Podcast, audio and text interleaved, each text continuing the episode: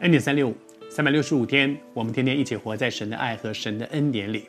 这几天我们分享到十架七言，耶稣在十架上说的七句话，第一句竟然是饶恕，是赦免；而第二句话，他宣告救赎，认自己的罪。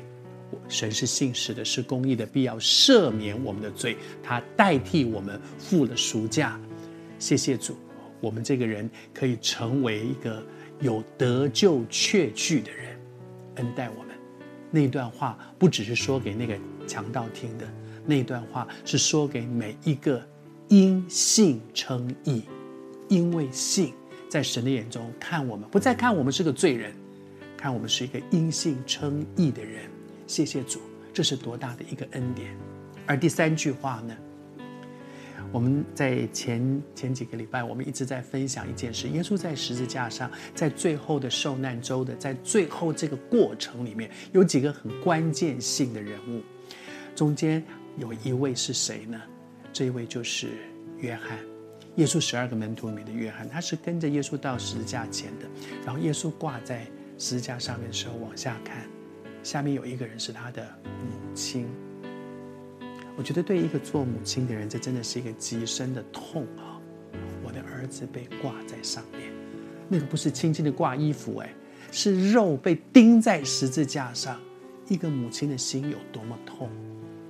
而耶稣在这个时候有一个交代，有一个托付，他对对约翰说：“看你的母亲。”他把他自己的母亲托付给约翰说：“你要像照顾你自己的妈妈一样，请你照顾我的母亲。”然后对这个母亲说：“看你的孩子，托付，把他最在乎的一个人。”非常多的解经家都认定，那个时候约瑟，也就是耶稣在地上的父亲，应该是已经已经安息了，已经死了，而母亲还在。